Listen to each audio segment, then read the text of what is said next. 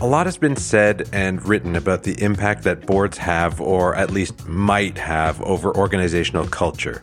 A lot of what's been written and said happens in the wake of some culture related meltdown, like at Wells Fargo or Boeing, for example. Where was the board? How could they have been so blind? If only the board had spent more time actually wandering around the organization, they would have seen the signs, right?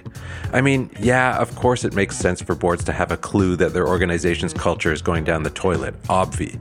But anyone who spent time in and around large and or complex organizations will tell you that there's often no one monolithic organizational culture at all. There might be doctrines and norms, values and visions, leadership styles and cults of personality, but in an organization with high diversity of roles or geographies, for example, there's no way for anyone to fully understand culture or to have visibility into every little nook and cranny where a crisis might be festering.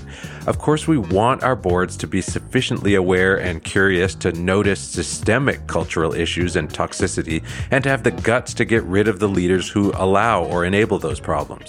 At the same time, part of a board's superpower is in what they don't know. They don't eat, sleep, and breathe the organization. They don't obsess every minute of every day and night about its tiniest successes and failures. They come into their roles with the benefit of independence. So, does an effective board have impact on organizational culture? Sure, I guess, but are they the architects of culture? That one gets a no from me.